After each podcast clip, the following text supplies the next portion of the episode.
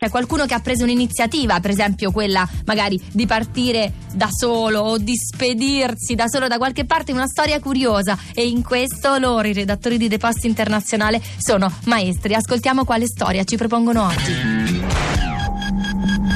Ciao Andrea, ciao Annalisa. La nostra storia di oggi si svolge nel 1964, quando l'atleta australiano Reginald James Spears rimase bloccato a Londra, dove si trovava per allenarsi, senza soldi e senza possibilità di tornare a casa. Per rientrare in Australia, però, gli venne in mente un insolito escamotage.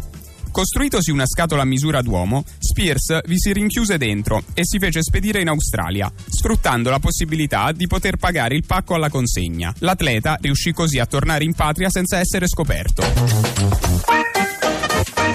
Podcast 2 di radio2.rai.it